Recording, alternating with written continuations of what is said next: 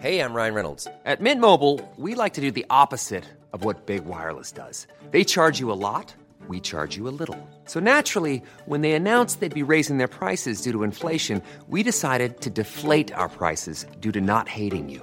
That's right. We're cutting the price of Mint Unlimited from $30 a month to just $15 a month. Give it a try at mintmobile.com slash switch. $45 upfront for three months plus taxes and fees. Promo rate for new customers for limited time. Unlimited more than 40 gigabytes per month. Slows. Full terms at mintmobile.com. Millions of people have lost weight with personalized plans from Noom, like Evan, who can't stand salads and still lost 50 pounds. Salads, generally, for most people, are the easy button, right? For me, that wasn't an option. I never really was a salad guy. That's just not who I am. But Noom worked for me. Get your personalized plan today at Noom.com. Real Noom user compensated to provide their story. In four weeks, the typical Noom user can expect to lose one to two pounds per week. Individual results may vary. Want to get a chiseled look in the jawline? Sculpt and shape your jawline with added volume from Juvederm Volux XC. Juvederm Volux XC is an injectable gel specifically designed to be robust enough to improve moderate to severe loss of jawline definition. And it is the first and only hyaluronic acid filler approved for the jawline. Add volume to your jawline for a chiseled look with Juvederm Volux XC. For important safety information and to find a licensed specialist, visit juvederm.com. That's J U V E D E R M.com. Not for people with severe allergic reactions, allergies to lidocaine, or the proteins used in Juvederm. Common side effects include injection site redness, swelling, pain, tenderness, firmness, lumps, bumps, bruising, discoloration, or itching. There's a risk of unintentional injection into a blood vessel, which can cause vision abnormalities, blindness, stroke, temporary scabs, or scarring. Talk to a licensed specialist to find out if it's right for you. Visit juvederm.com. That's J U V E D E R M.com. no Saudi prince in power, no king or crown prince has ever said this to us before.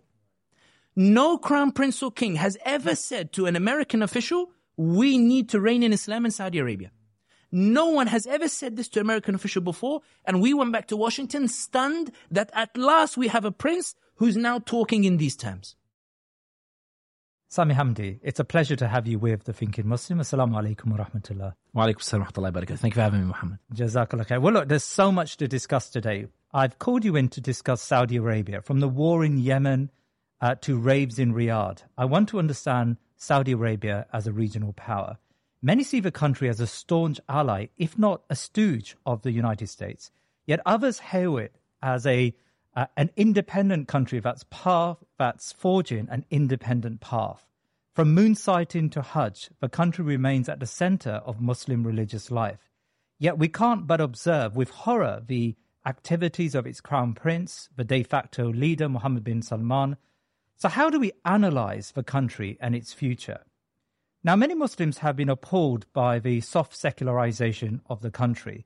We have seen the arrests of prominent sheikhs, we've seen the control of religious authorities, and the grotesque spectacle of raves in Riyadh.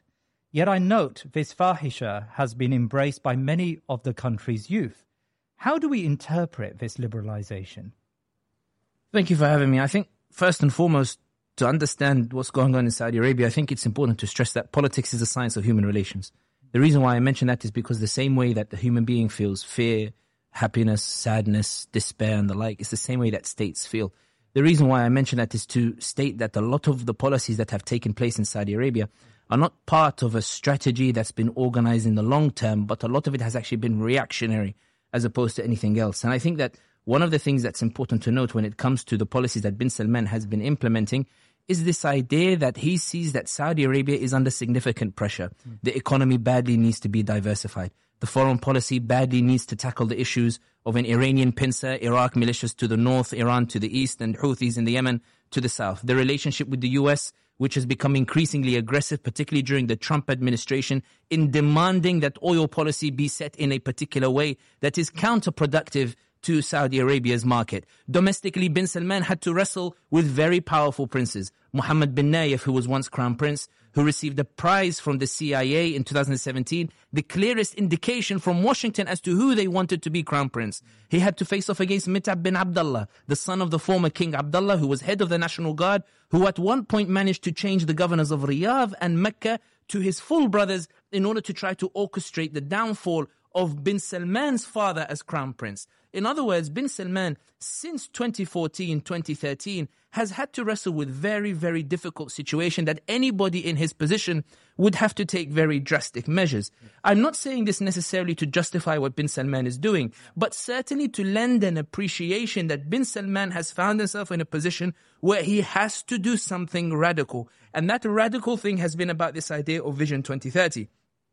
One of the aspects of trying to get the Saudi population to put up with his reforms, particularly with regards to economic reforms, has been the introduction of these entertainment facilities. Imagine you are Mohammed bin Salman and you know that you are going to have to reel back the patronage. You're going to have to reel back the benefits you gave to Saudis on housing, reel back the benefits you gave them on subsidies with oil, reel back the subsidies that you gave them on their wages. You will have to put Saudis into work that they historically have been disinclined towards and they prefer the Indians and Bengalis and Pakistanis and these other people to do it as well. Bin Salman needs a trade-off for that because he believes that in a climate which has seen the Arab Spring, there is a risk of the people going into a backlash. So part of this entertainment policy is within this, this idea itself. But that's not the whole picture.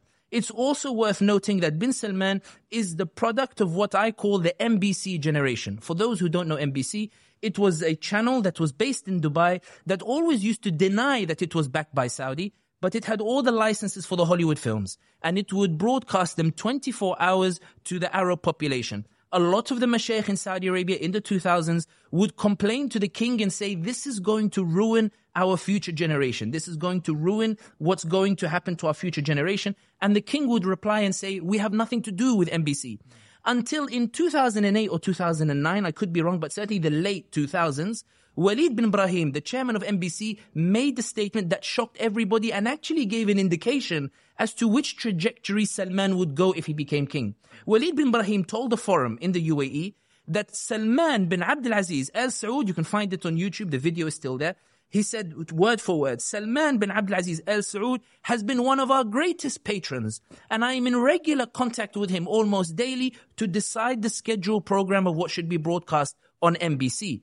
Salman at a time in which he was hosting all the conservative scholars or the like. But the reason why I say that is that MBS is the product of a generation that grew up on MBC, that grew up believing that the Western world is the model that we should be following and implementing to achieve economic prosperity and that we are being held back by the religion, by Islam.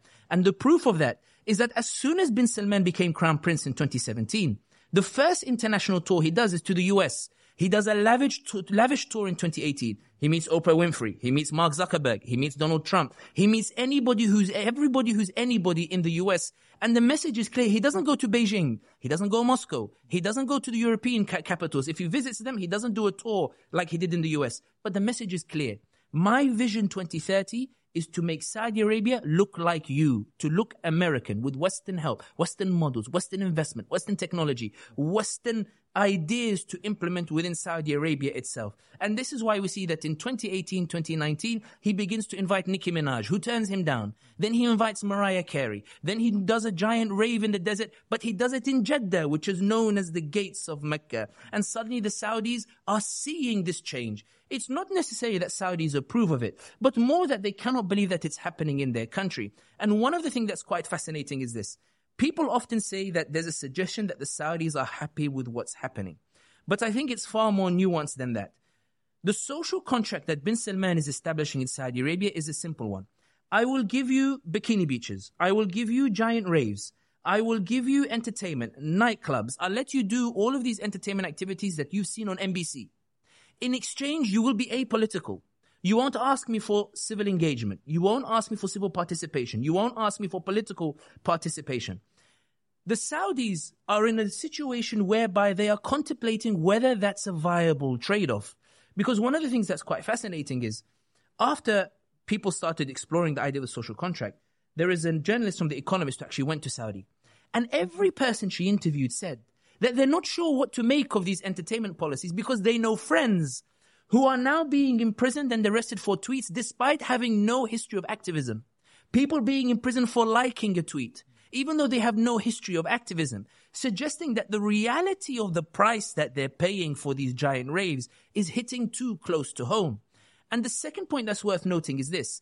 in a society in which you are imprisoned for a tweet or removed from your job for a tweet. For example, Sheikh uh, Saleh al-Maghamsi, I know he's under huge controversy at this moment in time, but before he became a very controversial figure with his statements on Umar bin Abdul Aziz and the like in recent times, then Sheikh al-Maghamsi put a tweet during COVID times in which he said, and you can find it, it's still available, I think actually, you can find some articles that screenshotted it. Sheikh al-Maghamsi said that Corona is a punishment from Allah subhanahu wa ta'ala, and we should address it by doing the following. We should make plenty of istighfar, ask Allah to forgive us. We should give plenty of charity to those who need it. And we should pardon where possible those who have wronged themselves and those who have been put in prison. Everybody interpreted it as, please stop imprisoning people. He was removed from his post from Masjid Quba. The tweet didn't seem that bad. Abdul Aziz al-Tarifi, for example, put out a tweet in which he said that the IPO sale of Aramco will not satisfy the Americans. We should not allow them to have the greatest stake in Aramco. I think Americans currently have about 5% or maybe less than that. We should not ha- let them have more. He was in prison for commenting on that. In a society such as this, it's not easy to talk. It's not easy to convey your opinion. Primarily because if you're sitting there, suddenly the walls have ears. If you know that that's all it takes for you to go to prison, you're hardly going to get a Saudi who says, I'm against what's happening in Saudi Arabia at this moment in time. And I think what really brought a lot of people to their senses on this point is a video that went viral of, I'm, I'm trying to put this in a way that sounds respectable for this particular platform, but a woman who was in the nightclub surrounded by a group of Saudi men and they're all dancing and she's dancing in a very provocative way, hashtag twerking.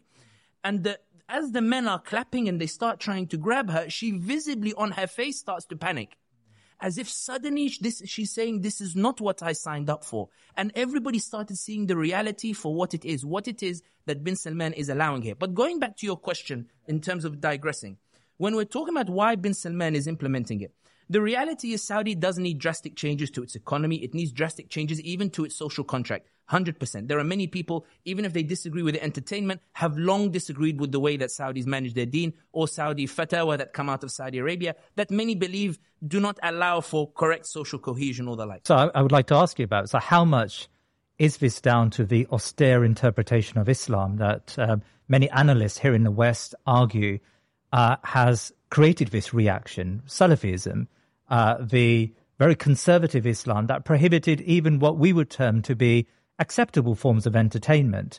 How much of it is a reaction to that decades long form of Islam?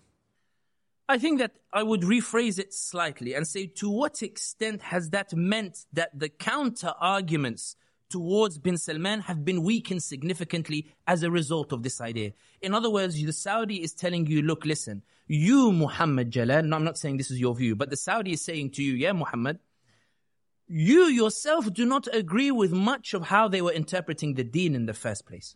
Why are you asking me to go back to that? And this is the issue in here, in that bin Salman is going from one extreme, if I dare to use the word extreme, it will upset some people, eh? from one extreme right to the other.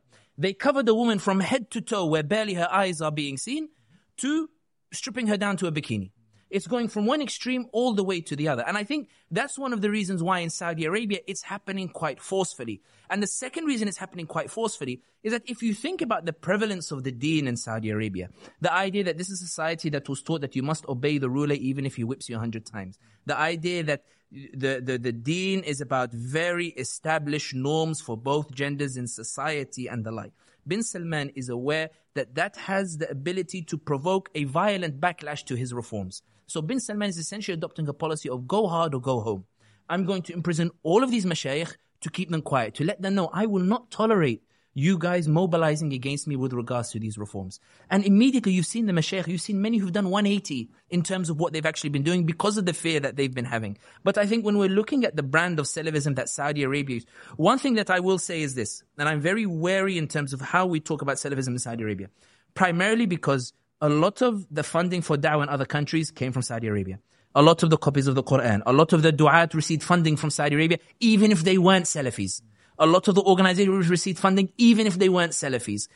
There's been a lot that Saudi has done good as a result of the brand of Salafism that they have. It's not a defense of Salafism. We all have the criticisms of it.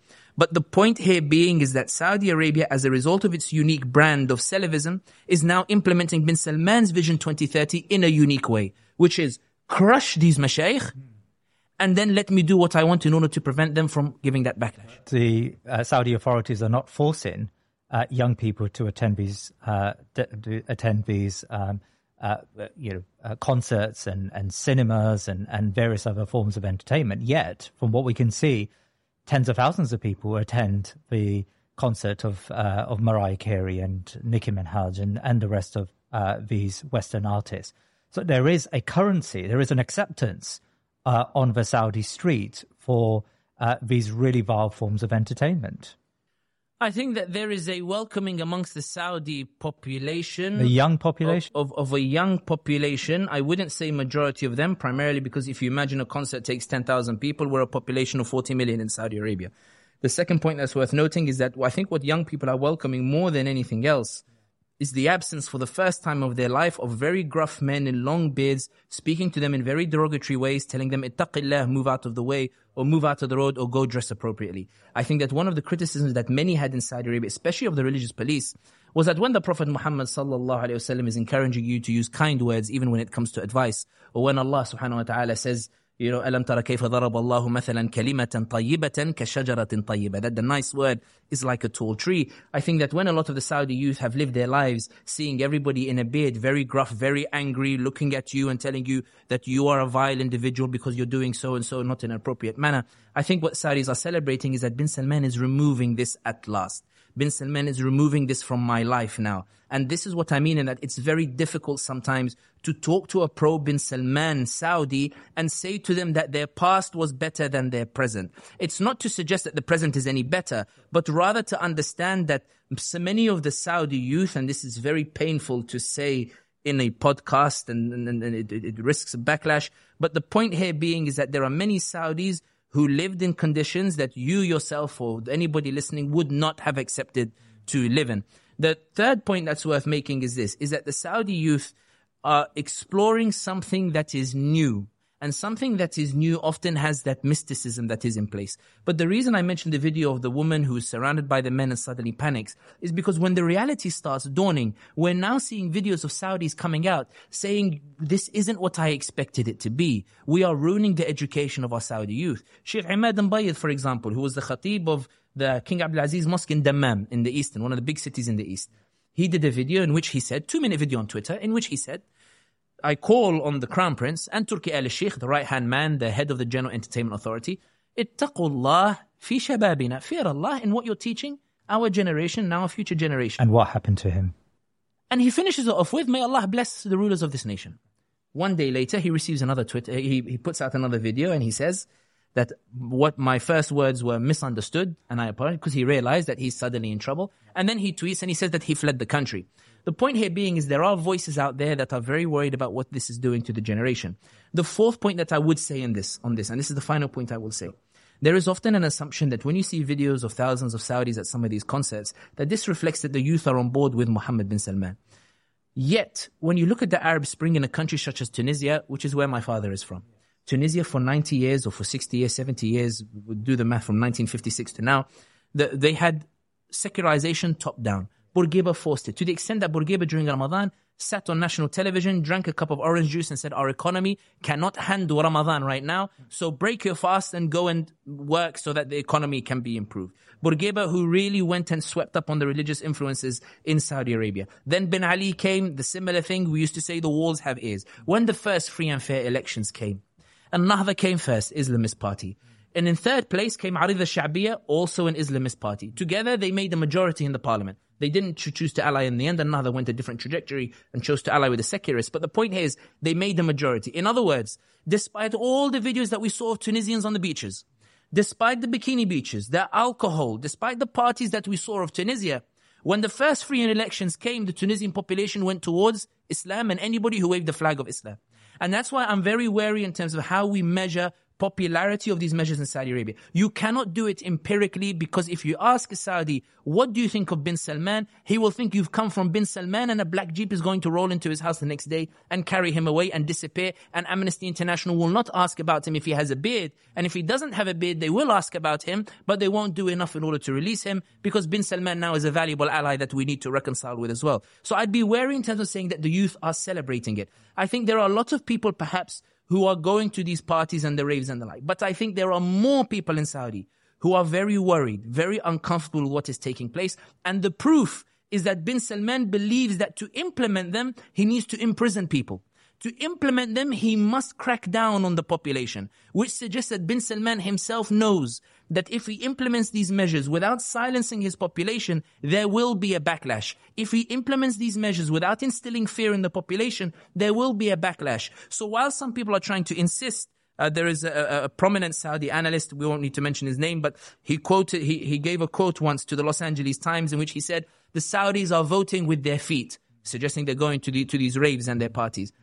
If that was the case, the, the prisons would not be full. And I think that is one of the greatest indications to suggest that the Saudis are not entirely on board with it and that what bin Salman is building is this very awkward social contract.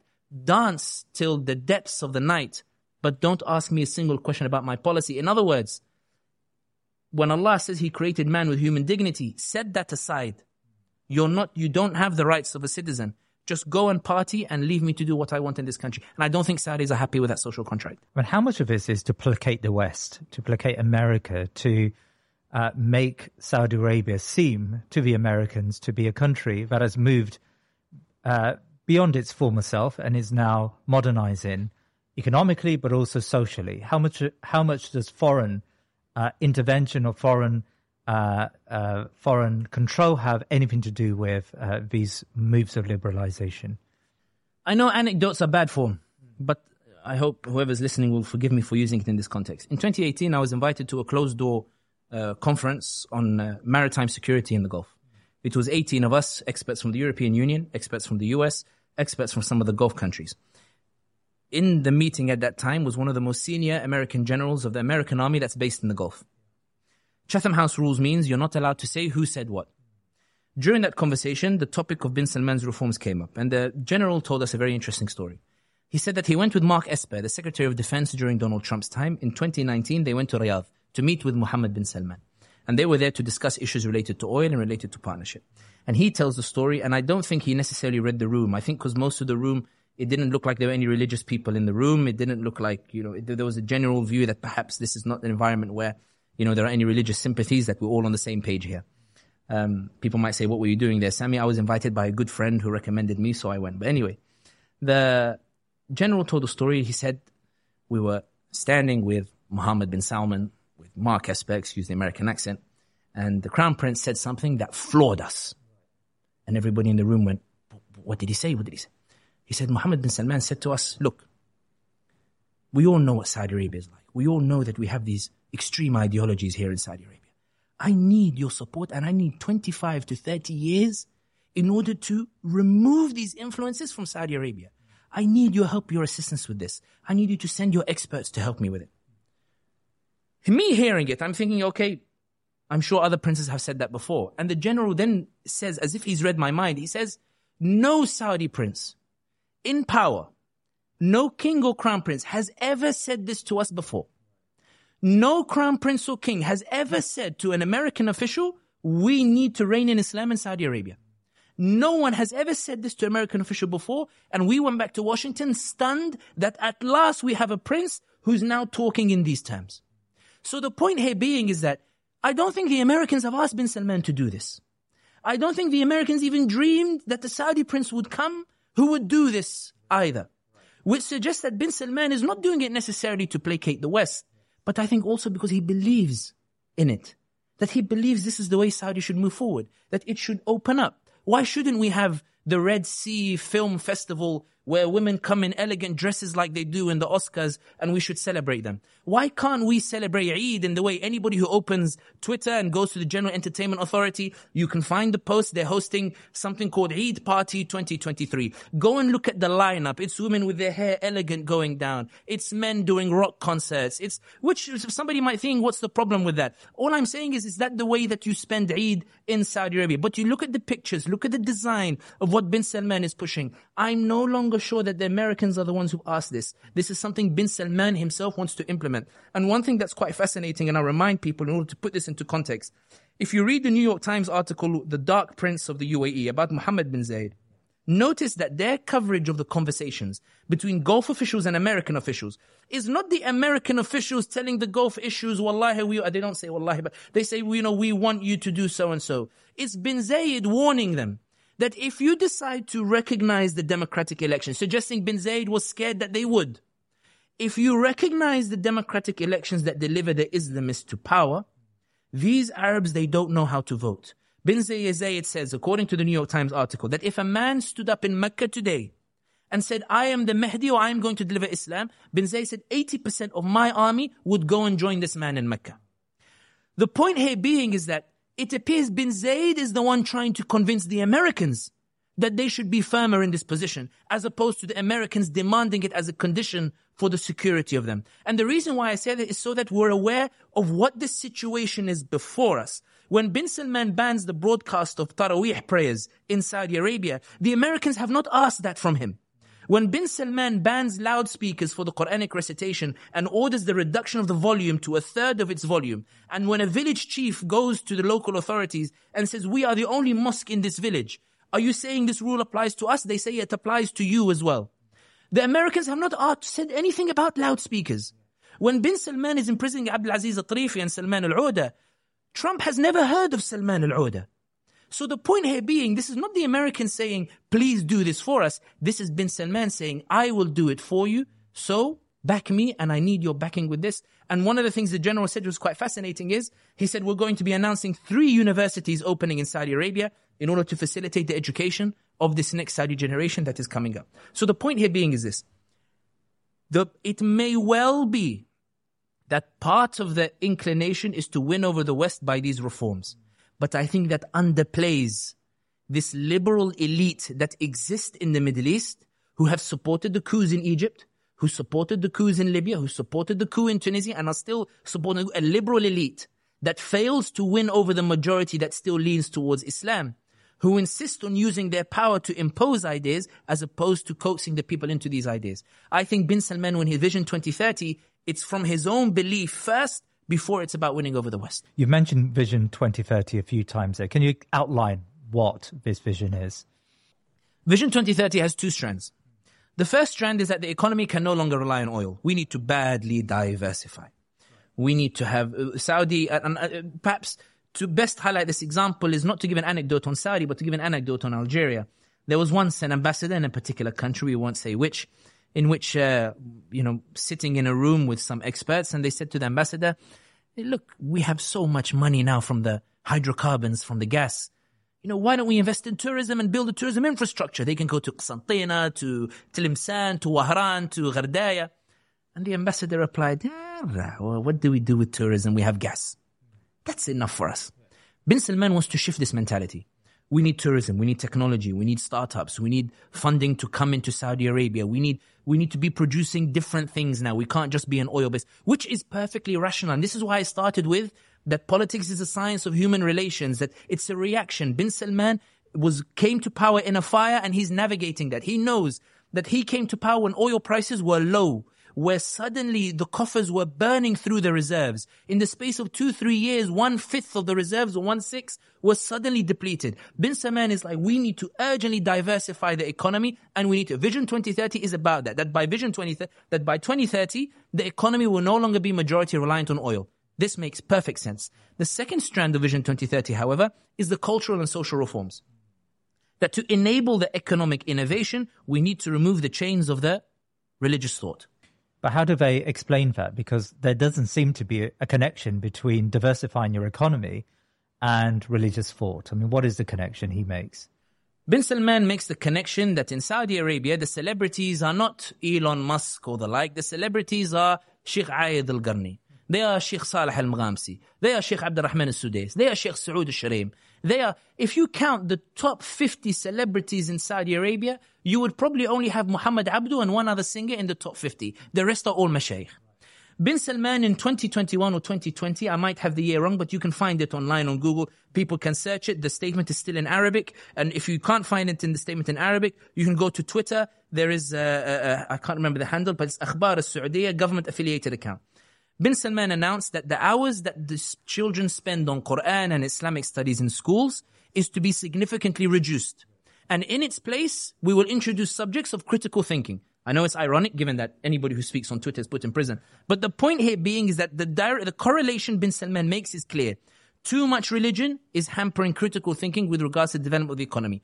Reduce the religion and, and I think part of that is that when you ask the West to explain their enlightenment, to explain how they became the superpower that they are, they will always bring it back to their bitter war with the church that when they defeated the church, when they removed its influence, we had free thinking and we became a dominant economy. Bin Salman is importing a history that is alien from the region because as Ibn Khaldun said, that the, the conquered always wants to follow the conqueror's way. That the dominant powers, Bin Salman wants to be like the US in terms of its power and prosperity, so I should follow something very similar to them. So Vision 2030 and the cultural social reforms it's about liberating the Saudi population. I'm going to say this sentence only because it's what bin Salman believes and not what I believe. We are going to liberate the Saudi population, against from the chains of religion so that they can freely think or critically think in terms of economic production so we can achieve Vision 2030. Right. But the Europeans, when they remove the shackles of uh, religion, they not only uh, distance themselves from the church, but they also reform the church and they change the church and they change religion. Is there a, a dimension uh, of this strategy to to change Islam uh, and to make Islam, especially you know the as we said the austere understanding of Islam, to turn Islam into something which is uh, completely different? This is a very difficult subject to talk about. We'll, we'll start. We'll give three examples. Let's start with the first one. Sheikh Saleh al-Maghamsi was the Imam of Masjid Quba. Masjid Quba, for those who don't know, first mosque built in Islam when the Prophet Muhammad arrived in Medina. Masjid Quba is where, for those who listen to Muhammad Ayyub, Allah yarahmu, the famous reciter who was the Imam of Medina, he was discovered in Masjid Quba. Imam al-Hudayfi, who our older generation still listen to because they love his recitation, Imam al-Hudayfi was also discovered in Masjid Quba. Sheikh Saleh al-Maghamsi in Masjid Quba put a tweet out in which he described and said in, uh, during Corona, we need to, we already mentioned the example beforehand, but the idea that uh, to pardon people. He was removed from Masjid Quba and disappeared for a while. He's reappeared recently and did a podcast that was released during Ramadan. The Twitter or the tweet that the hook for you to listen to the podcast. Maghamsi argues that Muslims exaggerate in the traits of Umar bin Abdul Aziz radiallahu anhu the one who's often considered as the fifth of the rightly guided caliphs. He says we attribute, uh, people can find the tweet, it's still up. And if you can't find it, there's a screenshot on my Twitter. But the, the Sheikh Maghamsi says, we attribute grand gestures of generosity that were not in him. And we attribute bravery and courage that were not in him.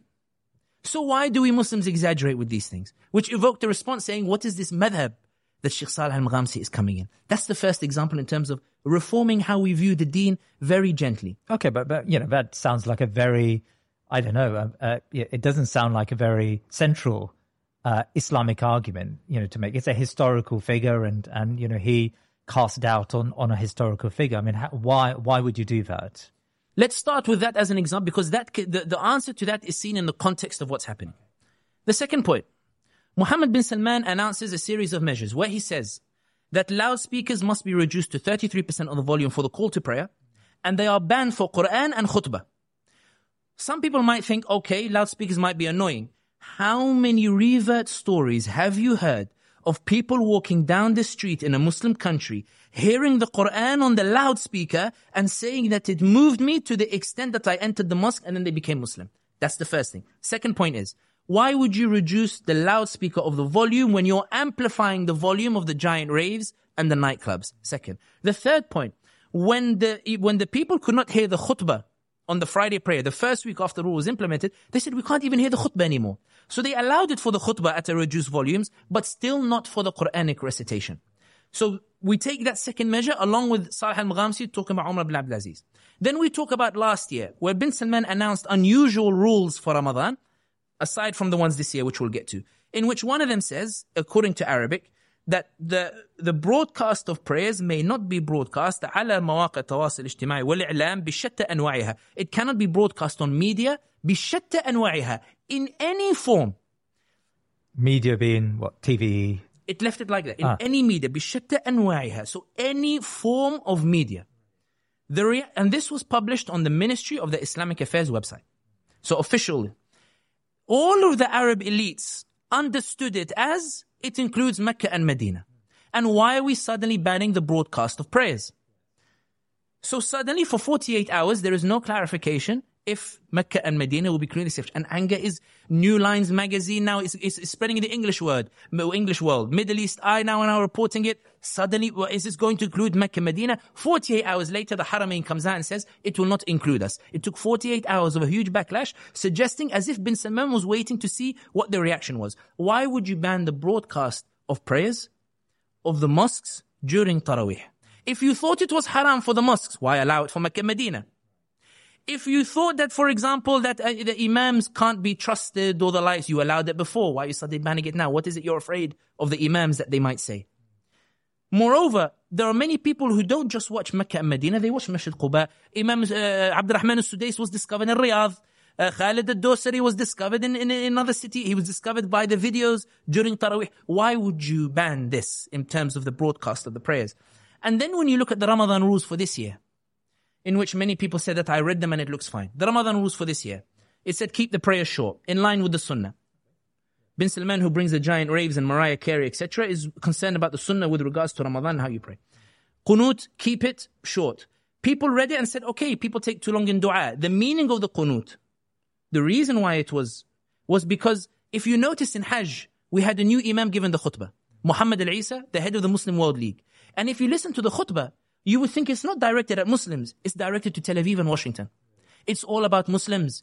Beware those who come to you claiming to be part of the religion and they encourage you to do other things instead, i.e. Muslim Brotherhood. Beware Muslims of extremist thoughts that lead us not to pursue peace. Peace with who? Peace with Tel Aviv.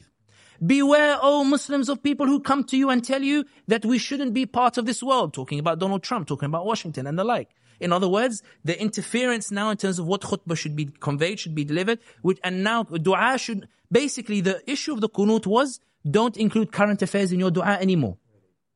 Then comes the next rule number five. All literature in the mosque should be sanctioned by the government. Which when you read it so far, you think sunnah, you think government, it's legitimate. But what does he mean sanctioned by the government? Imad Bayid, who we mentioned earlier, said, ittaqullah in the education of our children. And he's a khatib on the mimbar on the pulpit. And Imad Bayid later said when he left that the duty of the Imam on the pulpit is to ordain what is good and forbid what is evil. What it meant was that criticism of the General Entertainment Authority should not be entertained in the mosques. When Imad Bayid, who criticized the General Entertainment Authority, when he was forced to flee Saudi Arabia because he didn't feel safe, the Minister of Islamic Affairs, who signs off on which books should be studied, was asked in an interview by Al Ikhbariya, one of the Saudi state channels, what do you think about certain scholars who've been saying certain things? And the minister replied, these are people who belong to a deviant sect. So the idea of an imam saying that Turki Al Sheikh's giant raves, that the bikini beach that they're trying to establish in Jeddah, that the nightclubs, that the criticism of this by an imam is the imam is the deviant for talking about that. Rule number five is if you don't want to be like Imad and Bayith, if you don't want to be like Sheikh Saleh al-Maghamsi and be removed from your post, you will abide by these rules. In other words, rule number five, don't criticize the General Entertainment Authority. Then we get to the charity. Don't give donations to the mosque. Some of the Saudis responded and said, yes, because we have official channels of ihsan and the like. I ask you, Muhammad, and I ask every Muslim listening, if you had the choice to give your money to the Imam of the mosque or to Muhammad bin Salman who tried to bring Nicki Minaj to Saudi Arabia, where would you prefer to give your money to? Then they talk about no iftar in the mosques. Every Muslim has an anecdote about an iftar in the mosque, about sitting opposite of somebody from another part of the world and how they exchange it and then they roll up the carpets and they throw iftar away. No one ever complains about the issue of cleanliness. It suddenly became an issue all of a sudden. Bin Salman says no iftar inside the mosque. And if they do iftar in the courtyard, no tents. I don't want families coming to join these tents and make it a festive occasion. Behind these rules that sound sane are more sinister intentions. When Bin Salman reduced the hours spent on Islamic education, he didn't say because I want to reduce Islam in the country. He said I want to promote critical thinking. He reduces the hours of Quran, reduces the hours of Islamic studies, reduces the sound of loudspeakers, bans loudspeakers for Quran, bans the broadcast of prayers that we all watch on our TikToks, on our Instagrams or the like. When we discover a new imam that we like and they discover, he bans all of that. Did he ban it for sunnah? Did he ban it? Because, and that's the reason why in these rules, you see the de-Islamization being pushed. One of the rules was, do not bring your kids to the mosque because they disturb the worshippers. So bin Salman does a giant rave at the gates of Mecca in Jeddah. People are doing Umrah less than one hour away. He brings Pitbull and whoever in giant raves, etc. And he wants to tell you, I don't want to disturb the worshippers. So the point here being, and the thing is this, in the Soviet Union, how did they manage to squeeze the deen out of many of their populations? They didn't do it necessarily by just killing the imams, but also by restricting access to the mosque for the children. Uzbekistan, the reason why in 2016 the new president lifted the ban on children in mosques is because there is a growing resurgent Muslim population that is saying, we know this rule was designed to prevent Islam. Then people looked at the i'tikaf rules. I'tikaf, the imam has to collect all the information, all the details of the person doing i'tikaf. People said, okay, you should know who's doing i'tikaf in the mosque. But coming from a Tunisian background, or even Algeria background, under Bin Ali's rule and Bourguiba's rule, anybody doing i'tikaf had to give all of their details to the government. At the end of Ramadan, they had the details of all the overzealous Muslims who were going out of their homes to spend 10 days to sit in a mosque and get close to Allah subhanahu wa ta'ala. These people would then be harassed in their jobs. Some of them kicked out of their jobs. They'd be, their families would be harassed as well. They would be monitored in terms of their access to the mosque until the person would say, and we have a famous story in Tunisia, where a man asked Sheikh bin Baz, yarahmu, yes Sheikh, in Tunisia we are constantly harassed when we go to the mosque. Hal yajuz, is it permissible for me to keep a bottle of whiskey in my glove box so that when I'm stopped, I can show him the bottle of whiskey so he doesn't think I'm a threat and therefore I will be able to access the mosque. When Bin Salman finishes Ramadan this year, when he, he's finished Ramadan, we're going after Ramadan, imagine the information he has on the people going to the mosque. What do you think he's capable of doing with that information? And that's why Muslims, they read the rules thinking, yes, this sounds all perfectly reasonable. I see sunnah here, but إِنَّمَا الْأَعْمَالُ بِالنِّيَّاتِ This has nothing to do with the sunnah. And this is why I think that when we're looking at how Bin Salman is implemented, going back to your question, Yes, but maybe Sheikh Maghamsi questioned Umar bin Abdul Aziz. Today he questioned Umar bin Abdul Aziz, a, a figure considered who is revered by Muslims everywhere. His stories are told everywhere that during his reign they couldn't even find people to give zakat to. If it's Umar bin Abdul Aziz today, tomorrow it will be Uthman bin Affan. The day after it will be Umar bin Khattab, and then it will be Abu Bakr as-Siddiq, and then the minority will be the ones defending those Sahaba. Bin Salman is doing it slowly. And the proof, so that people might think that maybe exaggerating, think about it this way. The fear of Muhammad bin Salman banning the broadcast of prayers in Mecca and Medina was so great amongst the Muslims that when the exception was announced, we forgot that he'd now banned it in every mosque outside of Mecca and Medina. Suggesting that Islam or the sound of the Quran on the loudspeakers, think about it. The sound of the Quran on the streets of Saudi Arabia overnight disappeared except for Mecca and Medina. You could walk in Riyadh or walk in Jeddah, hearing the recitation, hearing an ayah that might make you go home and reconcile with your wife, hearing an ayah that might make you go back and feel maybe you were harsh with your son and you go speak to him differently, an ayah that might make you feel like, you know, I've neglected my parents, I'm gonna go and call my parents. That now is silent in Saudi Arabia because we were so scared he would ban in Mecca and Medina, we forgot it's now banned in all the other mosques as well. As if bin Salman, what he did in one night was he moved the sound of the Quran from all of Saudi Arabia and limited it now to Mecca and Medina as if suddenly Islam is going to become like the Vatican within a one kilometer radius.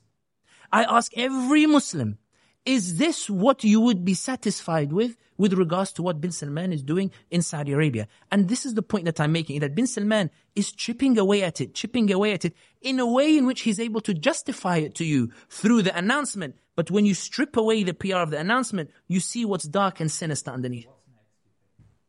I think the reality is this. What makes Islam such a potent threat to authoritarian regimes and indeed to Western governments is that Islam requires no intercessor between a man and his Lord. It requires no intercessor between you and Allah subhanahu wa ta'ala. Allah has ordered every human being to enjoin what is good and forbid what is evil. You don't need an intercessor to tell you that you should be enjoining good and forbidding evil. In other words, that rebellion against oppression and that which is wrong is something that every single human being is capable of by virtue of what Allah has said in the Quran. That's the terrifying thing about Islam. That there is no, you don't have to wait for a priest or the like. That you can go to social media and denounce what an authoritarian person is doing. And that Islam evokes such resonance amongst the population that all it takes is for a random individual to say ittaqillah and the whole population will say ittaqillah with him. That's what's terrifying about Islam for Muhammad bin Salman or for the authoritarianism. That's why there's a need to constrain it and constrain people who want to associate with it publicly. And I think the other thing that's worth noting is that when you think about it, the Ottoman Empire fell in the 1920s. Then we had secularism in Turkey. Then when they had their first free and fair elections, they vote Erdogan and the AK party. And now Turkey has transformed so much in 20 years that Kilicdaroglu, the opponent of Erdogan, is appealing to the conservative elements, trying to quote ayat of the Quran and trying to insist that he also believes in Allah and swearing and promising that he will not ban hijab again. That's how much, because he knows now that the liberated Turkish society leans more towards Islam. In the Arab Spring, Tunisia, Libya, Egypt, Yemen, Syria, at the forefront of the opposition and the most the beneficiaries of the Arab Spring were not the Muslim Brotherhood per se, but anybody who raised the flag and said, I am going to implement La ilaha illallah, Muhammadur Rasulullah. That's what the terrifying thing is with regards to Muhammad bin Salman. And I think that going back to your question in terms of what's next, the question for Muhammad bin Salman is, how do I contain this influence? I see Sudan today where despite the fact that Omar Bashir has fallen, I see the Americans are still struggling to prevent the Sudanese from insisting on their right to vote. And if they vote, they will deliver the Islamists back to power. Ghannouchi was only able to be ousted by a coup. I'm not saying Ghannouchi represents Islam, but I'm saying that, uh, to put it m- more clearer, I was in Egypt 2013, covering the elections before Morsi was elected. I went from Iskandariya in the north all the way down, Luxor, El Minya, and, and past it. I went to Sohag. There's a big agriculture, it's a big agricultural area. It's a city and there's an agricultural area. And I'm speaking to local farmers. And I say to them, انتم حتصوتوا لمين? Who will you vote for? نحن هنصوتوا المرسي. We will vote for Morsi. طب ليه? What is it about his program, his political economic program that pleases you, etc.? The guy goes, listen, I don't care about no political, no economic program. احنا عايزين واحد يخاف ربنا. We want somebody who fears Allah. And I said, but surely that can't be enough. Like, you need to look at what he's going to offer you. Sammy, if he fears Allah, Allah will open the heavens for him. The idea being that affinity. And that's why the liberals in the region supported the coups. Because they couldn't win elections. They went and they pleaded and they couldn't win elections. That's what Mohammed bin Salman is concerned about. What Mohammed bin Salman wants to do, and it's clear in the way he implements his reforms. He wants to, con- his his best case scenario is to silence Quran in Saudi Arabia. Keep Islam in the personal sphere, in your homes or in your mosque. If he can't achieve that, keep Islam in Mecca and Medina. Let Muhammad Jalal go to Umrah and whoever else go to Umrah. Let them take some nice social media pics next to the Kaaba and whatever, and they'll be part, maybe 5% of my economy while I bring in all these other guys to come in for the giant raves and the bikini beaches and the like. That's it. But in the meantime, Muhammad bin Salman is taking great care to ensure that as he de-Islamizes, Muslims are unaware of what's happening. I've had people who say, I don't know, I would never know what bin Salman is doing if it were not for some tweets that I read here and there. That when they heard the Ramadan restrictions for this year, people were stunned. They refused to believe it. Instead, they said, you're the liar for talking about it. It's not my problem if you're not following what bin Salman is doing, but it's dangerous what he's doing. People, when they land in Jeddah airport now, if you notice, it's all women at the passport checkout, which I have nothing against. But what I'm asking is this, is the emancipation of women that they stamp passports in the airport. But the point is, bin Salman is doing it to make a sign so that when they land in Jeddah, Muslims, they see the airport is no longer for them to welcome them for Umrah. The airport is now to welcome non-Muslims to come to Saudi Arabia. Because Saudi Arabia, bin Salman wants to make it open for non-Muslims, not necessarily for Muslims. That's why we've seen now Israelis much more confident in announcing that they've been to Medina, that they're planting trees, that I went to Mecca, that I went to the Holy Mosque in uh, Masjid al-Nabawi, and I'm taking pictures because the environment is moving towards one in which I'm opening up. It's why there was an announcement last year in 2022 about demolishing parts of Mount Uhud in order to build the most luxurious complex. Why would you demolish Mount, parts of Mount Uhud that the Prophet Muhammad sallallahu said, it loves us and we love it. In other words, that it was a big God. But the point here being that what bin Salman is, is doing is this, where he's going. Yeah, Muhammad Jalal, you want to pray? Do it in your home or go do it in the mosque. But don't talk about it on the street anymore. You want to go and hear some Quran? Put it up on YouTube or go inside the mosque. It will no longer be heard on the streets. That's not my Saudi Arabia. That's not my vision in terms of where I'm going forward. And I think that the way that he's doing it is, It will not be by convincing the population. For people tried over a century to convince the population to turn away from Islamic thought and from Islamic principles. It won't be through coaxing the population. It will be through coercion and the raves and the like. And to finish on this particular point, the raves and the, and, and, and, and the other concerts and nightclubs that he's implementing is merely a decoration of the prison that he intends for the Saudi citizens. It's for the Saudis to say, yes, I have no civil rights. I have no civil participation. When bin Salman's man comes to take my land and my house and he demands it as part of Vision 2030, I have no rights to resist him. I should be kicked out of my home, but I can go and party tonight in Jeddah. But I can go and go to the rave. And that's what's happening, I think, in Saudi Arabia. And I think that where bin Salman panics is when the Muslim awareness suddenly wakes up to what he's doing.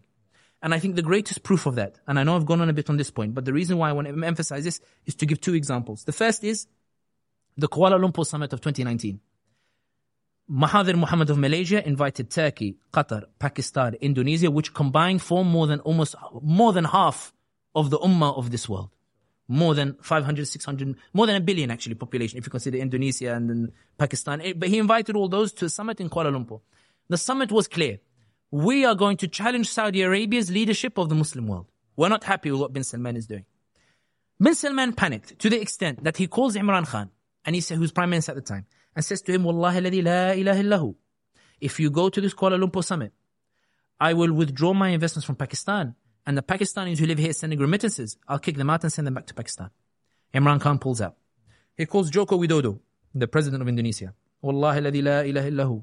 If you go to Mahathir Mohamad's Kuala Lumpur summit, I will withdraw the investments that you badly need to build your new capital that you want to move from Jakarta. And I will make sure that the Indonesians who work here as maids and as servants, I'll kick them all out and they won't be able to send their remittances. Joko Widodo sends his apologies to Mahathir Mohamad. Mahathir Mohamad panics, decides to call Iran a very controversial Muslim power that makes all the Muslims go, mm, I'm not sure Mahathir if this is the right way to go. And Bin Salman succeeds in quashing it. But the, but the point here is this. Bin Salman panicked when the Ummah suddenly gathered to move the center of power from Saudi Arabia to somewhere else. He acted because he's aware that they can hurt him badly. The second example, when Imran Khan kept using the OIC over and over again, Kashmir, Palestine, Kashmir, Palestine, UN, Islamophobia, the Emiratis and the Saudis became very frustrated and annoyed because bin Salman did not want to be called up on with regards to Muslim duties at a time in which he was flirting with normalization with Israel. UAE had already normalized. So when Imran Khan was toppled by eventually in Pakistan, one of the things that Saudi did was they received the generals, some of the generals in Saudi Arabia, in a clear sign to say, we're happy with what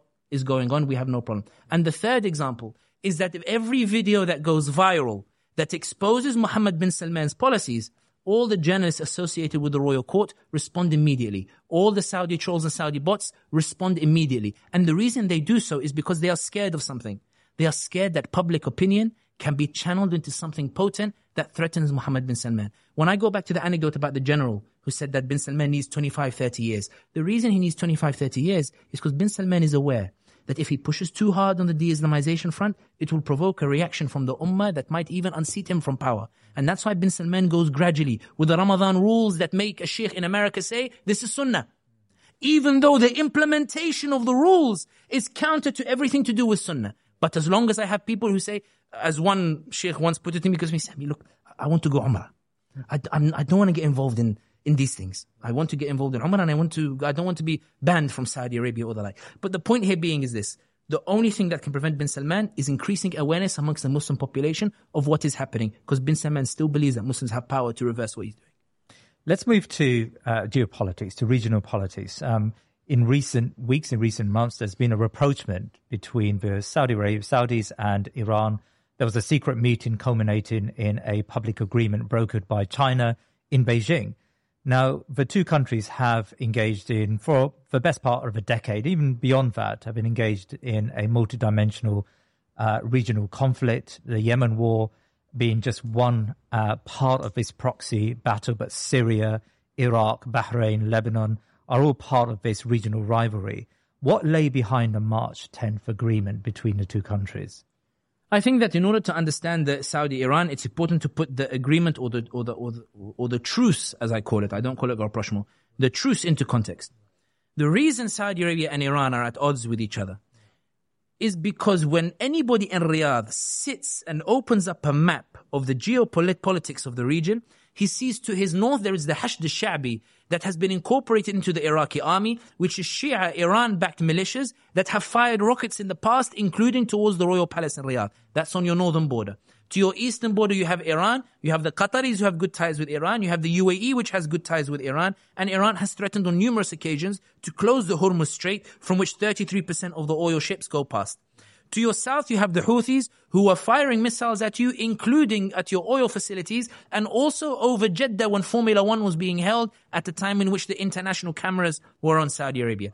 As Saudis believe legitimately, put bin Salman out of the picture for a second, legitimately that there is a pincer forming on Saudi Arabia, which has been compounded by a video that went viral of Abu Mahdi al-Muhandis, the man who was killed alongside Qasim Soleimani in the drone strike in Baghdad that Trump killed. Qasim Soleimani, the legendary, legendary, I don't use it in a positive way, but the notorious commander uh, of the uh, Iranian Revolutionary Guards, who was behind the demographic changes in Syria to move Sunni populations out and replace them with Shia populations as part of ceasefire deals. Abu Mahdi al-Muhandis, there is a video that leaked where he's talking to Iranian students in Persian, where they tell him, yeah, Abu Mahdi al-Muhandis, you are a hero. We will soon be in Palestine. And he says, no, no, not Palestine. Riyadh, Riyadh. Israel is not the enemy. Riyadh, Riyadh. So Saudi Arabia legitimately believe that Iran is a major threat and Iran has intentions to go towards Saudi Arabia. The reason that context is important is because it shows you why this is a truce and not a rapprochement. Iran, as part of this deal, is not withdrawing from Iraq.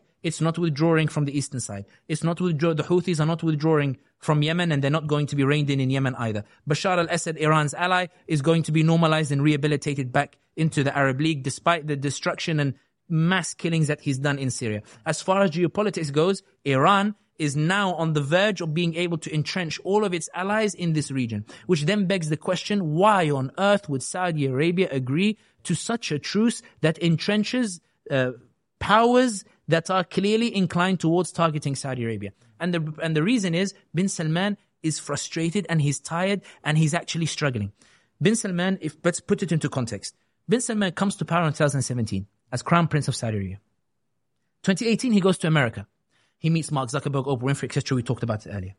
In the same year, however, Khashoggi is brutally murdered in Istanbul embassy. Yes. And suddenly bin Salman becomes a pariah. I remember in my work as a consultant for companies, I remember that there were many who said, listen, we couldn't care less about the human rights abuses, but Khashoggi now makes it impossible for us to go and do business with bin Salman. And we are waiting for when this cloud will lift so that we can take advantage of the opportunities of Vision 2030. But the point here being is that even those who were excited by Vision 2030 felt they couldn't go to Saudi because of Khashoggi. It was, reputation wise, it was unfeasible. Yes. Then COVID comes along. Nobody's investing. Economic downturn and whatever. They can't seem to get through, whatever.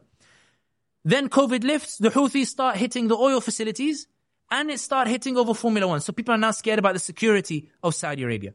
We're 2023. Six years bin Salman has been in power. Vision 2030 has not gathered any of the investment that, that it promised in 2018. Bin Salman's frustration was made clear when last year he imposed tariffs on goods coming in from the UAE because bin Salman said that companies were trying to set up in the UAE in order to do business in Saudi Arabia. So they set up in the UAE where they prefer life. They cross the border, which is easy to cross, and they do business in Saudi Arabia. Bin Salman said from now on, any goods that come from the UAE, put tariffs. The order said from GCC countries, but everybody knew that it meant it was in regards with the UAE. Second, anybody listening to this, open up social media and search Saudi UAE border traffic. You will see that twice now, last year and this year, Bin Salman has randomly ordered spot checks on the border, resulting in long queues of trucks that have been lingering there for days. Bin Salman essentially saying, okay, you want to UAE, you want to stay in UAE and come do business. I'll show you why I'm going to make it impossible for you to do business for UAE. I'm just going to randomly make your life difficult. The third point, Bin Salman announced that anybody who does not have his headquarters in Riyadh will be forbidden from bidding from government contracts from 2024. In other words, you better come here now. In other, and this evoked a reaction from a number of American journals which published and said, quite simply, we don't like life in Saudi Arabia, which is why we don't want to come. We want to see alcohol. We want to see other things. We want to see more opening up, as they call, before we come. And that's why there are suggestions that perhaps Saudi Arabia will do what Qatar did, which is allow alcohol in certain areas as part of this opening up, part of this excuse to open up. But the point here being is that bin Salman is saying, okay, look, Yemen, I'm clearly not going to win. Because in Yemen, I don't want the Houthis to win. but I don't want this government to be reinstated because the Muslim Brotherhood are too strong in it. So he got caught in this no man's land of catch 22 where neither was he able to defeat the Houthis and neither was he able to d- reform the government to prevent the Muslim Brotherhood from having power. So I may as well make peace with the Houthis and keep them there and give them money to keep them quiet. The Iran uh, says, okay, this is opportunity. The Houthis have got as much as they can militarily. Let me use this truce to entrench the Houthis. Why not? In Iraq, the Iran, Muqtada Sadr, one of his allies, the, of, of the Shia allies, Muqtada Sadr, for those who want context, Muqtada Sadr is the, is the disgruntled ally of Iran who's always forced by Iran to back somebody he doesn't like. So in Iraq, for example, they'll go into elections. He'll argue with his partners in Iraq and Iran will come in and say, look, I don't want you to argue. I want you to go lend you support and form a government with him. And Muqtada Sadr will do it because he has allegiances or has allies with Iran. Sadr comes first in the elections in Iraq, in the last elections. So suddenly he says to the Iranians, it's my turn now. Can you tell the people that you made me back that they should back me? And Iran says, no, we don't want you to be part of the government. We want this person and we'd like to kindly ask you to go and support that person. Muqtada Sadr tries a revolt, tries to ally with the Sunnis and the Kurds to form a government, whatever. And the Iranians eventually manage to maneuver and kick him, kick him out of the parliament. And Sadr says, okay, I'm, res- I'm retiring and I'm going to go and resign. But the point here being is that Iran says, let me do this truce with Saudi Arabia, because Saudi Arabia has been trying to win over Muqtada Sadr, and I can take my time to reconcile between these different factions or the like. So the point here being is that for, for Saudi Arabia, Saudi Arabia says, look, if I can get the Houthis quiet, who I can't beat, if I can get the Iraqi militias to be quiet, if I can get Iran to stop getting these militias to throw missiles at me, I can spend some time to focus on getting this money that I need to build the line, to build NEOM, to build Boulevard U Walk. It's literally called Boulevard U Walk to build, you know, all these different policies. I, I need the money otherwise because I'm still stuck with oil. I'm having to cut production to keep oil prices high. I'm not diversifying the economy like I should, which I need to desperately do. Biden is antagonistic and releasing supplies of his own oil, which is affecting the price here and there, forcing me to cut more oil instead. So I need now time to get money. And Iran says to itself, look, the Muslim world is going to see that bin Salman is doing giant raves and moving away from Islam. So all that Saudi soft power that made people sympathize with Saudi is going to disappear. Let him destroy himself. Let, let's let him do Vision 2030 until the Muslims turn on Saudi Arabia and we'll take our time to entrench so that we're ready to take advantage of it and eventually go towards Mecca ourselves and maybe perhaps even take. So that's why I think that for Saudi Arabia, it's a truce in that bin Salman doesn't believe Iran will withdraw. He believes that in the next five, six years they'll go back to clashing once more. But bin Salman says, I have urgent priorities. I need my giant raves to succeed. I need my Vision 2030. I need to build the line and I need the money now. And that's why they agreed to it. The last point I want to make is this. You said China brokered the agreement. Yes. What I will say is this. China came at the last leg. Iran and Saudi were already talking for two years via Qatar, Iraq, and Oman.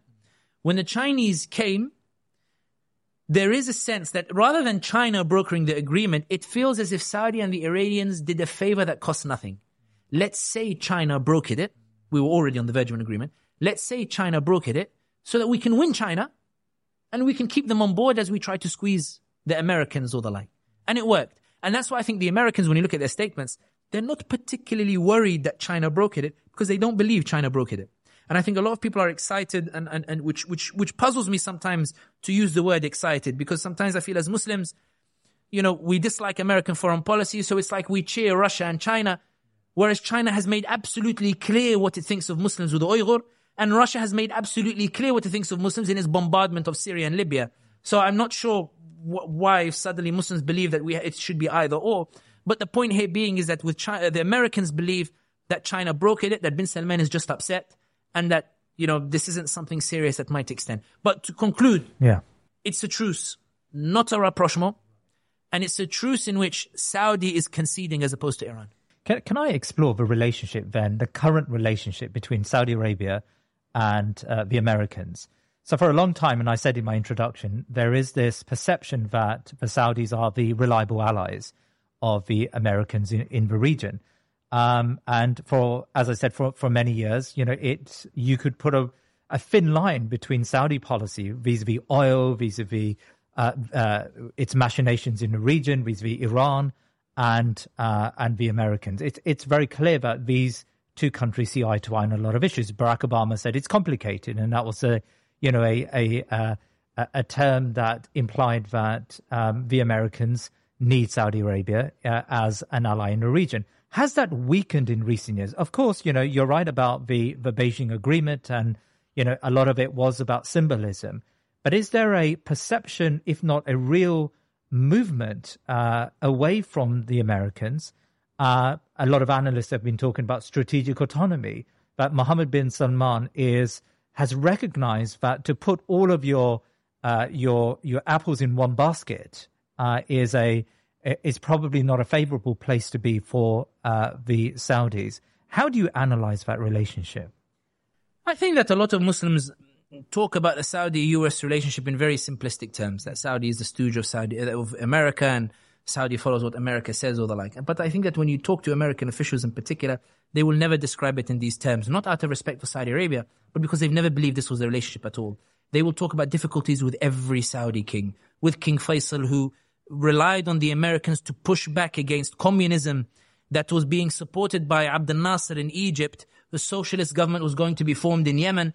The Russians were backing it, and the Saudis believed Islamically that communism was haram shar'an and it shouldn't be supported. And therefore, their natural ally was the Americans over the Russians. There was a common agreement there. In Afghanistan, for example, the Saudis and the Americans worked together primarily because they were also against the Russians. And the Saudis were against the Russians not because the Americans were against them, but because the Saudis believed that through Abdel Nasser, through Egypt, and then through Sadat for a short while, and through Yemen, the Russians were becoming a dangerous threat, and therefore, you know, the enemy of my enemy is my friend. In other words, it's not that the Saudis suddenly said to the Americans, Wallahi, we're prepared to be your stooge, but rather the Saudis identified a common enemy and the Americans were very willing to help. Even in the time of King Fahd, people often talk about that the Saudis or, or the likes helped the Americans with regards to Iraq, forgetting that Saddam Hussein, when he invaded Kuwait, essentially troubled all of the Gulf states. They all looked at one another and said, hang on a second an Arab brother has invaded an Arab brother.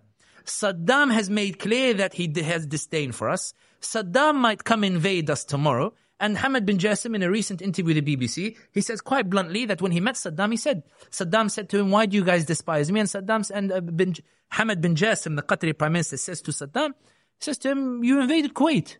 And you invaded it with no regard for brother, brotherhood or anything. And you, the point here being it's not entirely about we're chasing the Americans, but rather real realpolitik of the region. Whether you agree or not is irrelevant. I always say sometimes that everyone is a genius on the bench. When you're sitting and you're not involved in the politics, it's easy to say he should have done this, he should have done that. I'm not saying that what they did is right either. What I'm saying is it's not as straightforward as being the American stooge. And the other example is 2001 where just before 9-11, King Abdullah is cancelling bilateral agreements with the Americans threatening to cut ties, withdrawing ambassador because the George Bush has made a speech blaming the Palestinians for the Israeli attack on Palestine. In other words, and the Americans, if you read the accounts, you can also read the Washington Post, they genuinely believe this is going to be the thing that kills the Saudi-US relationship. Suggesting King Abdullah believed he had enough autonomy to push back against the Americans. Point here being a shared interest. Going back to your point, in terms of bin Salman, whether he's moving away from the Americans, if we look at it in the context of this historical relationship,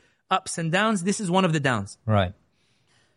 I think that when it comes to Mohammed bin Salman, his ideal situation is that the Americans come to him and say to him, we're sorry for what we did.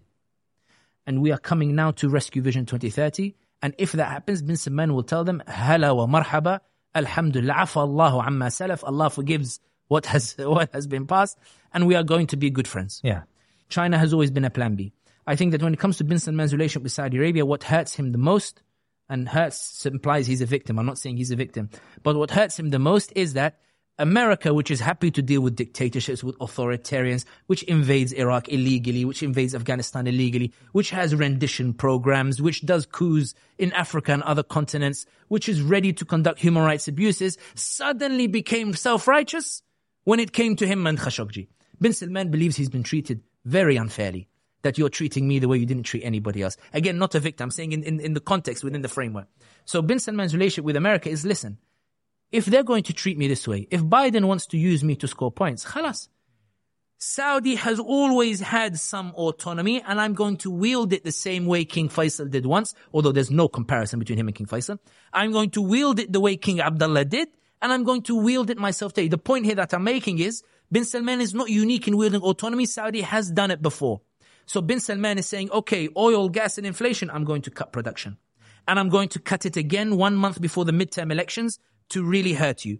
Then I'm going to cancel bilateral agreements. Then I'm going to invite Xi Jinping and I'm going to do a big, nice red carpet. Then I'm going to go to Iran and I'm going to sign a truce at the same time you're trying to isolate them.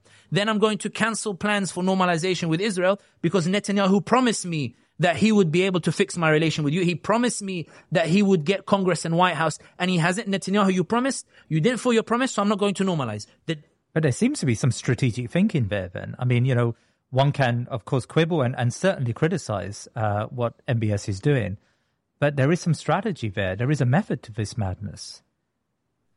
Astaghfirullah alladhi la ilaha illahu. It's a genius strategy. This is an example of bin Salman really demonstrating statesmanship. And this really pains me to say it as given what he's doing in Saudi Arabia, but strictly amoral politics. It's an excellent display of Saudi autonomy and putting Biden in a position where he can't do anything about it. To put Biden in a position where Macron will ignore America and come visit you in Riyadh. And then Boris Johnson will come and visit you in Riyadh. And then the, the German Chancellor will come and visit you in Riyadh. And then companies will say, we're ready to help you with Vision 2030. Or people will say, please help us with oil. A lot of it has come about by circumstance, not by bin Salman's machinations. But for bin Salman to use it in that way to his advantage is certainly a demonstration of a moral, an emphasis on a moral statesmanship. A moral is in one word, not two words, not a moral state amoral in no morality involved in this statesmanship whatsoever. So I think in this regard, what people admire in it, admire is a big word, what people are seeing in it is a demonstration of autonomy. But the reason I started the answer with reflecting what Saudi kings have done in the past is to emphasize that this is not a bin Salman phenomenon.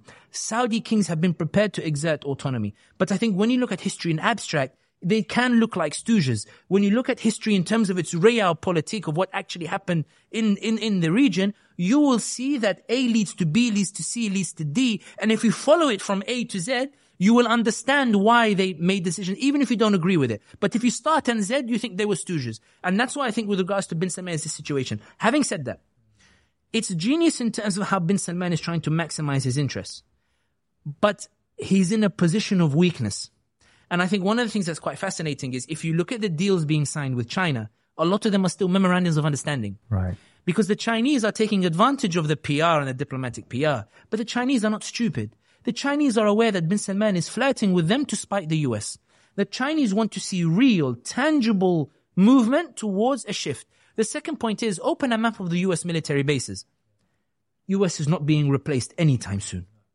No country comes near the number of military bases that the US has in the region. Bin Salman can't compromise Saudi security by going towards the Chinese or the like. That's the second point. And the third point is that even the idea of when you look at the dynamics of the Iran-Saudi truce or the rapprochement as you call it, or some people are calling it, the reality is that China's minimal role does suggest that a lot of it is bluster. To the extent that the UAE itself believes it's a bit too much, and that's why Bin Zayed didn't go to the to the Xi Jinping's visit to Riyadh. When Xi Jinping came to Riyadh, Bin Zayed didn't go. He said, I'm not taking part in this big theatrical, ostentatious display of defiance of the US that means absolutely nothing. If he felt there was a shift towards China, I think Bin Zayed would have gone. But Bin Zayed believes that the Chinese are not going to give us anything that the Americans can't give us, so it's not worth provoking, so I'm staying here. And Bin Salman got upset because he wanted Bin Zayed, because when Bin Zayed didn't go, everybody saw through the, the fluff of what was taking place. But the point here being is that Bin Salman is demonstrating strategic autonomy that Saudi Arabia has always had the capability of demonstrating. He's using it in order to navigate a very difficult situation, a very difficult circumstance. Having said that, a lot of that is of his own making. Sometimes I think, what would have happened if he hadn't killed Khashoggi? Or he denies it. Sometimes I think, what would have happened if Khashoggi had not been murdered? Sometimes I think, what would have happened if perhaps the war in Yemen, instead of being scared of the Muslim Brotherhood, he had immediately gone in as he drove the Houthis out of Aden, facilitated their march on Sana'a, restored the internationally recognized government, and boom, won the goodwill of the Yemenis, and he would have been able to cut Iran's arm in Yemen. Instead, he sat idly by. In other words, we're describing it as suddenly wonderful statesmanship, but it's statesmanship that's emerging after incredible blunders over the past five years, which is why I call the moves genius as opposed to him being genius. In other words, he's in, in crisis management, he's making the best of a situation that he created for himself. And that's why I think that it's, it's, it's, people are talking about the relationship with China, but I think we're still way far off. And if, even if you look at Pakistan, for those who, Pakistan talks about balancing between China and the US, but talk too much about China. And the US can e- can easily, I won't say that they're the ones who did a coup or the like, but the US can easily pull levers that certainly squeeze Pakistan to the extent that Pakistan recalibrates. Let's put it in those terms. Can I ask you about um, normalization of relationships with Israel? Uh, and now we know that the two countries have been very close allies for a very long time. Uh, but for some reason, uh, Saudi Arabia is still hesitant to formally take this step like many of its neighbors. Uh, is this down to internal pressure? What, what's going on here? Hamad bin Jassim, the former Qatari Prime Minister, gave an interview with France 24 in 2018, November 2018. Anybody, I recommend everybody listening to watch that interview. It's very interesting. Hamad bin Jassim tells the presenter that when Arab states normalize with Israel, this is quote verbatim, when Arab states normalize with Israel, it's not because they like the Israelis. It's because they believe that Israel is the key to the White House and US Congress. Of course, he finished the sentence with, but when we Qataris normalized with Israel, we did it because we sincerely believe. But that's not the point. But I want to focus on this point. In 1996, the Qatari Emir Hamad bin Khalifa topples his father.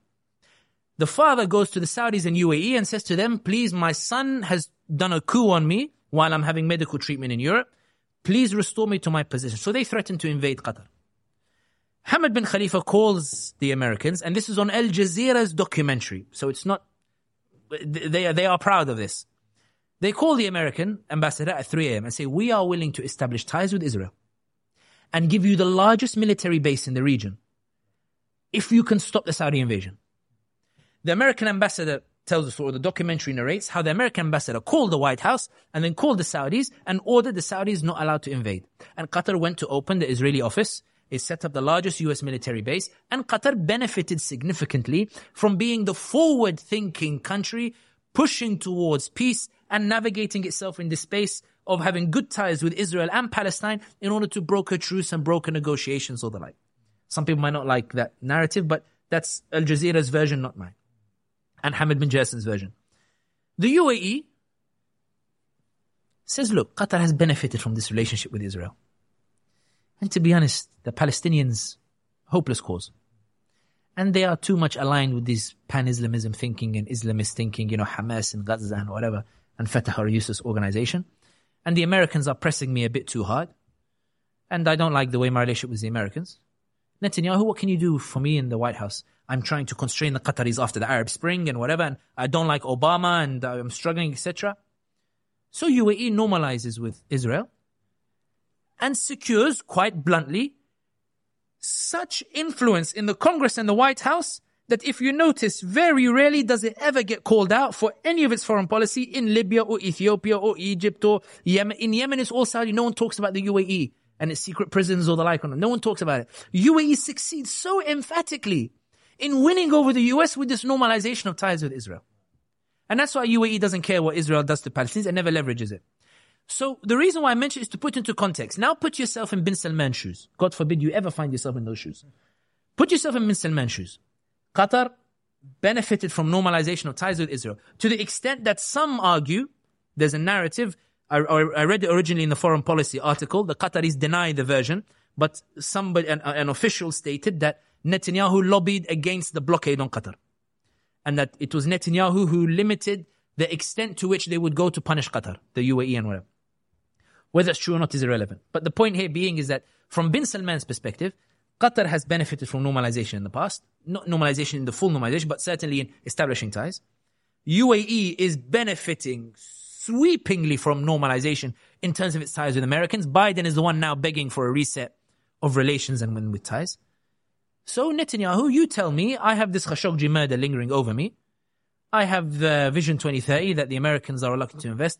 Biden keeps calling me a pariah. Do you think you can do for me what you did for the UAE and for the Qataris? Netanyahu says, let me try.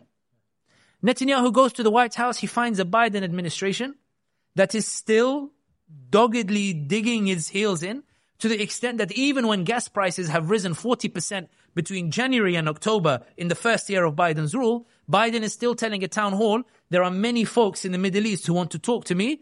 I don't think I'll be talking to them. You can find it's a White House extract from a town hall meeting. It's about October, November, if you're looking for the date. So the point here being is that bin Salman is watching the Israelis and saying, You know what the deal is. I've invited the Israeli team to participate in the Dakar rally in uh, in Saudi Arabia. You participated.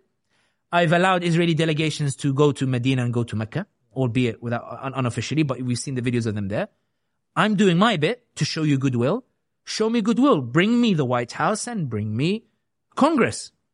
Biden goes in July. But he's forced to. Bin Salman doesn't think it's an Israeli victory kind of. So Biden goes, but Biden does the one thing Bin Salman asked him not to do. Talk about Khashoggi. Biden says in Jeddah, I brought up the issue of Khashoggi and Biden says, I let him know who I thought was responsible for it. And Bin Salman scrambles to release a, a, a, an extract in which he says, and then I said to him, you didn't do anything about Shireen Abu Akleh, the Al Jazeera journalist killed by the Israelis. In other words, and clashes. So Bin Salman says to Netanyahu, of course, this part is just scenario, but I'm trying to convey the message. Says to Netanyahu, I've done my part. I've started to broach ties. People are talking about possible normalization. Bring me White House, bring me Congress. And the reason Saudi has not normalized, from my opinion, from my analysis, is because Bin Salman believes Netanyahu has not delivered yet. When Netanyahu delivers, there might be normalization of ties. Until Netanyahu delivers or Tel Aviv government delivers, then there's no point. Why would I normalize ties with Israel when companies are not coming to my country because Biden keeps treating me like a pariah? Why would I normalize ties with Netanyahu when Biden, even when he talks about strategic ties with me, everybody can tell from his mouth that he despises me, you know, the way, you know, whatever, shaitan despises a man who prays, you know, for example. But the idea here being that for, for the normalization of ties has nothing to do with the Palestinians. It's about the door to the White House and the Congress. UAE, the reason it preserves normalization despite the storming of Al-Aqsa is because the UAE believes that Netanyahu has delivered 110% on ensuring that the White House and Congress don't even mention UAE in terms of its foreign policy transgressions. And UAE is expanding up. Even today in Sudan, I think we're recording this in, what, what, what month are we? April. Uh, in Sudan now, uh, General Al Fatah Burhan and Hemeti are fighting each other. UAE is supporting Hemeti to overthrow Burhan, and the US is silent on the UAE role. So, and I think so. I think normalization between Saudi and Israel is possible under Bin Salman if Netanyahu can deliver unquestionable loyalty from the White House in the same way that the UAE, in the same way the relationship between White House and the UAE, and in the same way the relationship once was between White House and Qatar. And do you think that would change with a possible Republican presidency? I think that it's certainly true that bin Salman prefers a Republican president. Having said that, there is an incident that took place during Trump administration that altered the way in which I perceive bin Salman's view of the Republicans. Right. Which is when Saudi and Russia had the oil price war.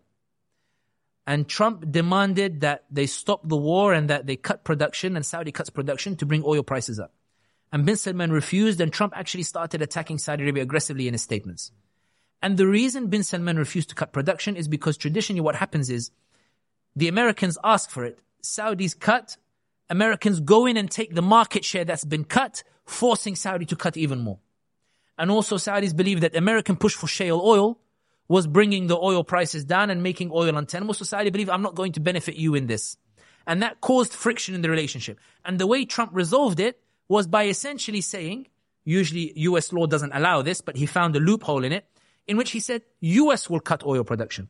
US is not allowed because antitrust laws, uh, comp- competition laws and like. But Trump made this sort of interesting mechanism where US would bear the cuts and also the cuts of some of the other countries in exchange for an end to the price war. Trump didn't like the fact that he had to back down to the Saudis. And that's what leads me to think that while bin Salman, it's true he prefers a Republican president, it's not clear if that Republican president will have the relationship with Saudi that bin Salman requires. And the second point is, if a Republican president comes to power with a good relationship with bin Salman, what's the point of normalizing with Netanyahu if you already have that relationship? And that's, that's the second dilemma. And that's why I think that when the Israelis are now unhappy with that bin Salman suggests he's not normalizing anymore, I think it's less about bin Salman having toyed with them and more that Israel just didn't deliver. And it lost its chance. If it had delivered, if Biden had just kept his mouth quiet about pariah, I do think bin Salman might well have normalized and just imprisoned all the mashayikh who would have complained. So I think normalization is unlikely, but not because bin Salman doesn't want to or the Israelis doesn't want to or because there's no circle, but primarily because bin Salman sees no necessity for it yet. Sami, finally, it seems to me that you are concerned about Islam and, and the position of Islam and Muslims in the region. Um, what chance is there of a potential Islamic power to arise in the region, especially when our holy sites are in the hands of such repressive, un Islamic autocrats?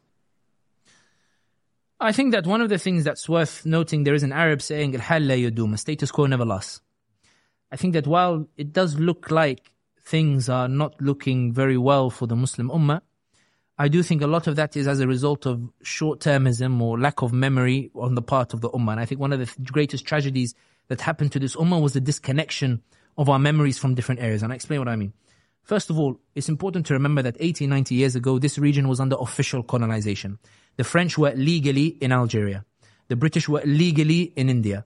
The Belgians were legally in the Congo. For all these other, it was official colonization. If you went to school, the French flag was waving over the school because the global order was that colonization was the way it was. Even after World War II, when the French were liberated from Nazi Germany, when Algerians took to the street demanding their own independence, France celebrated in Paris and massacred 30,000 in Algeria to say that freedom belongs to us, not to you.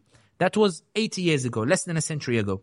Then we entered a period of independence movements, meaning that the official colonization could no longer be maintained. It was impossible. As a result of the actions of this ummah, the resistance and the like, France could not stay in Algeria. It became impossible physically. The British in India could not stay anymore. It was impossible physically. The point here being is there was a change that led to a betterment of a situation. We entered a period of political independence somewhat, but economic dependency, where economies were still dominated. Then we go through the period, let's fast forward now 2010. We have the Arab Spring, a movement that Ben Ali was toppled on the Friday in Tunisia. If you asked any Tunisian on the Thursday that Ben Ali would be toppled tomorrow, he'd have told you you're a madman. We were talking about a dialogue with Ben Ali and a power sharing arrangement on the Thursday, not about Ben Ali running away on the Friday. Hosni Mubarak and the army panicked so much they got Mubarak to resign in order to cut their losses and then allowed free and fair elections to live to fight another day. The point here being is that official colonization, uh, semi-colonization as I like to call it, then the Arab Spring. If you look at it just over the past 80 years, not over the past 200, 300 years, there's a trajectory that suggests that we're going somewhere that suggests greater independence, even if we're not happy with the process of how it's developing. The reason why I say that is because when you look at bin Salman's measures or bin Zayed's measures, or when you look at Libya or Tunisia or the like, the reason there is so much more aggressive repression today than before is because the people are banging on the door of freedom and suddenly the authoritarians are like, my goodness, shut this door. Please, they're too close now. And if we don't shut it now, it's going to burst wide open. People are viewing the situation with one of despair without realizing that the reason they're being crushed is because the light can be seen at the end of the tunnel.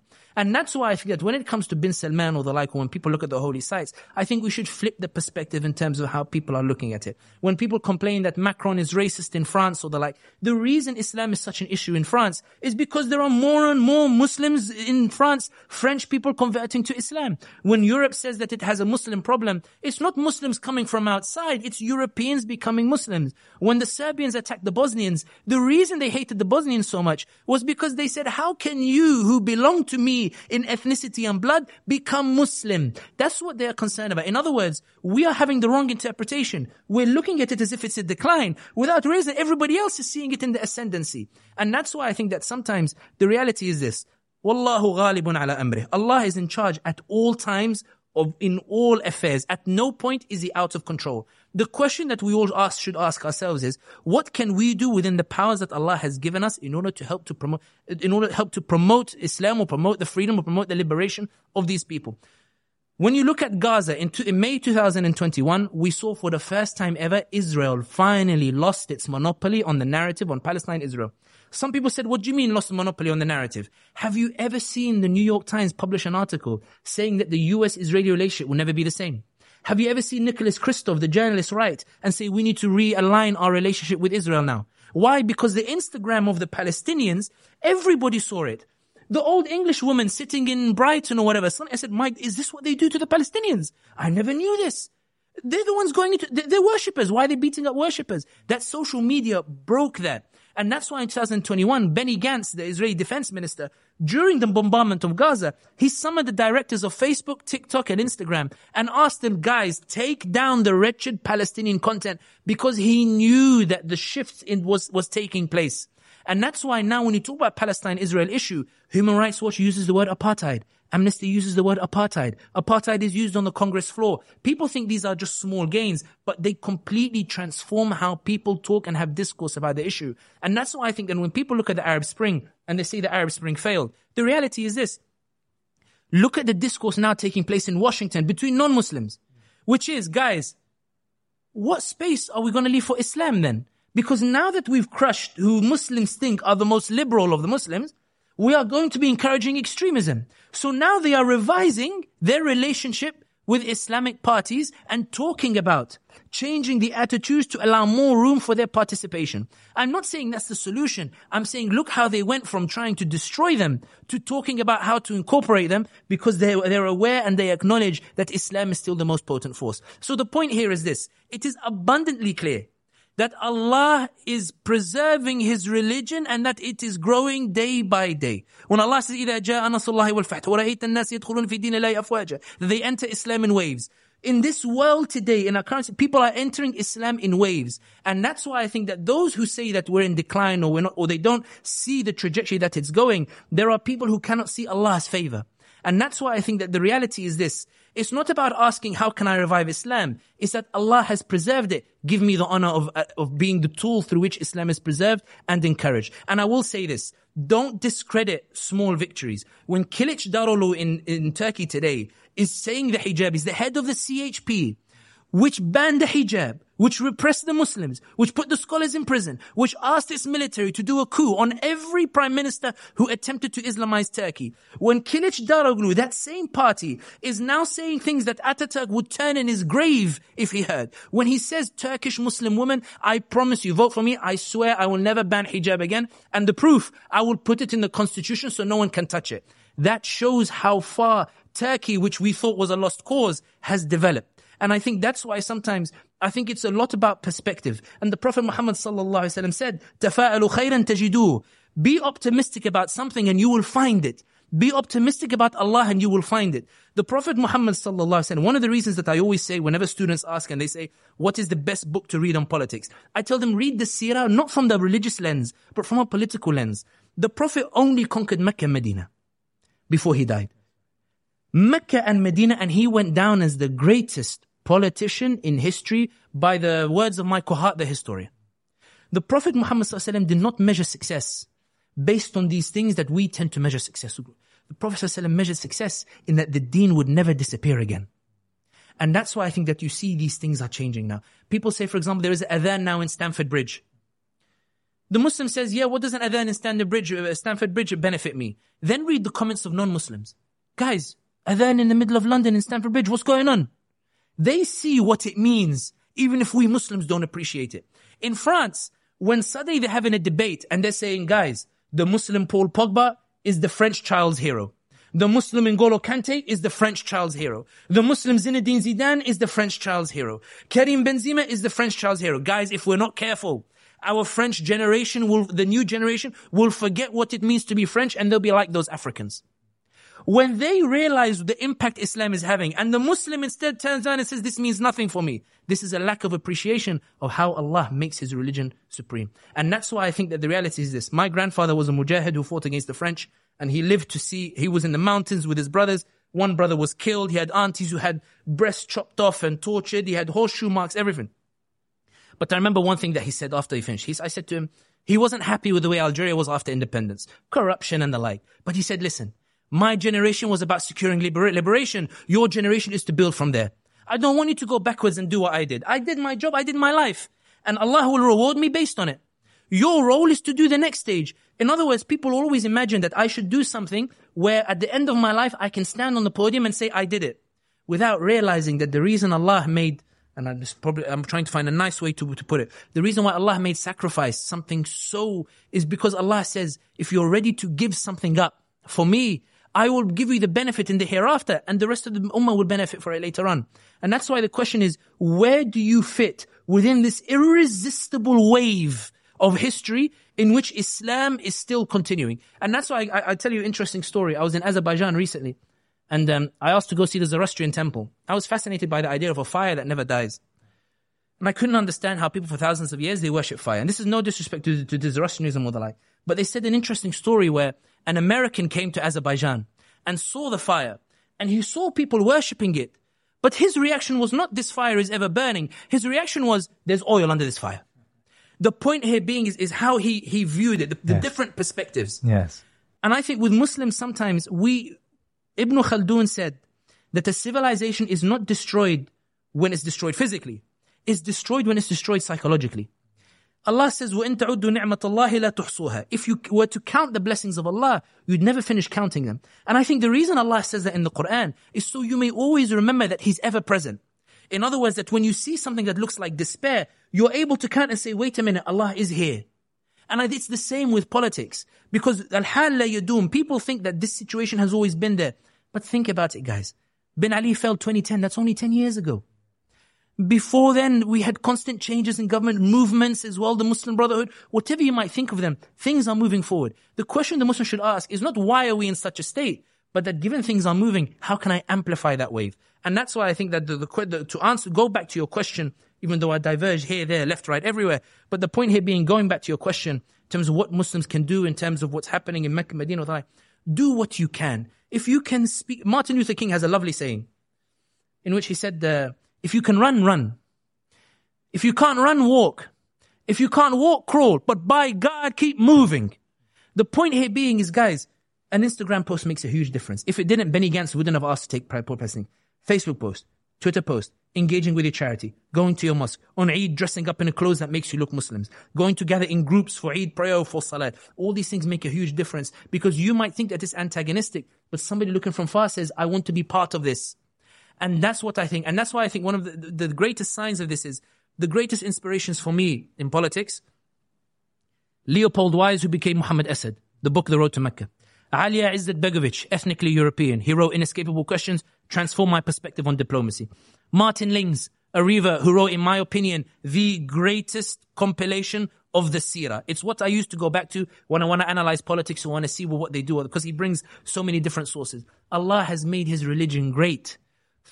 through the very people that right now you're looking at them, they may be non-Muslim, but tomorrow they may be the ones who inspire the revolution. And that's why personally, I'm always an optimist with this. Yes, Bin Salman is implementing de-Islamization, but I go back to the point, and I finish on this point. 90 years of secularization in Tunisia, they voted Islamist parties in free and fair elections. 90 years of secularization in Turkey, they brought Erdogan to power. Whatever problems he might have, but you cannot deny the changes that have taken place in Turkey. I remember Turkey before Erdogan, and believe me, it is so different.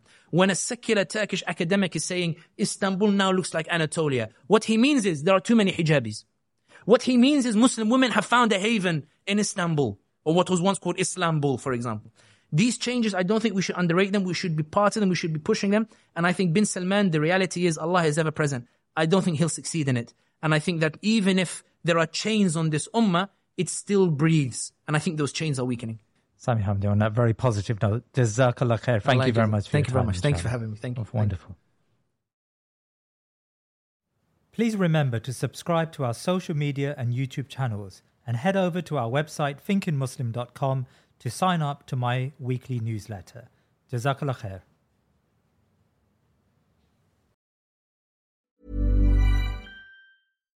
If you're looking for plump lips that last, you need to know about Juvederm lip fillers. With Juvederm Volbella XC and Juvederm Ultra XC, your lip look, whether it's subtle or bold, can last up to one full year with optimal treatment and no additional maintenance. Find a licensed specialist and see if it's right for you at juvederm.com today. That's J U V E D E R M.com. Add fullness to lips in adults over 21 with Juvederm Volbella XC or Juvederm Ultra XC. Do not use if you have severe allergies or a history of severe allergic reactions, or if you're you're allergic to lidocaine or the proteins used in Juvederm. Tell your doctor if you have a history of scarring or taking medicines that decrease the body's immune response or that can prolong bleeding. Common side effects include injection site redness, swelling, pain, tenderness, firmness, lumps, bumps, bruising, discoloration, or itching. As with all fillers, there's a rare risk of unintentional injection into a blood vessel, which can cause vision abnormalities, blindness, stroke, temporary scabs, or scarring. For full important safety information, visit juvederm.com.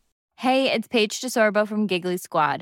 High quality fashion without the price tag. Say hello to Quince.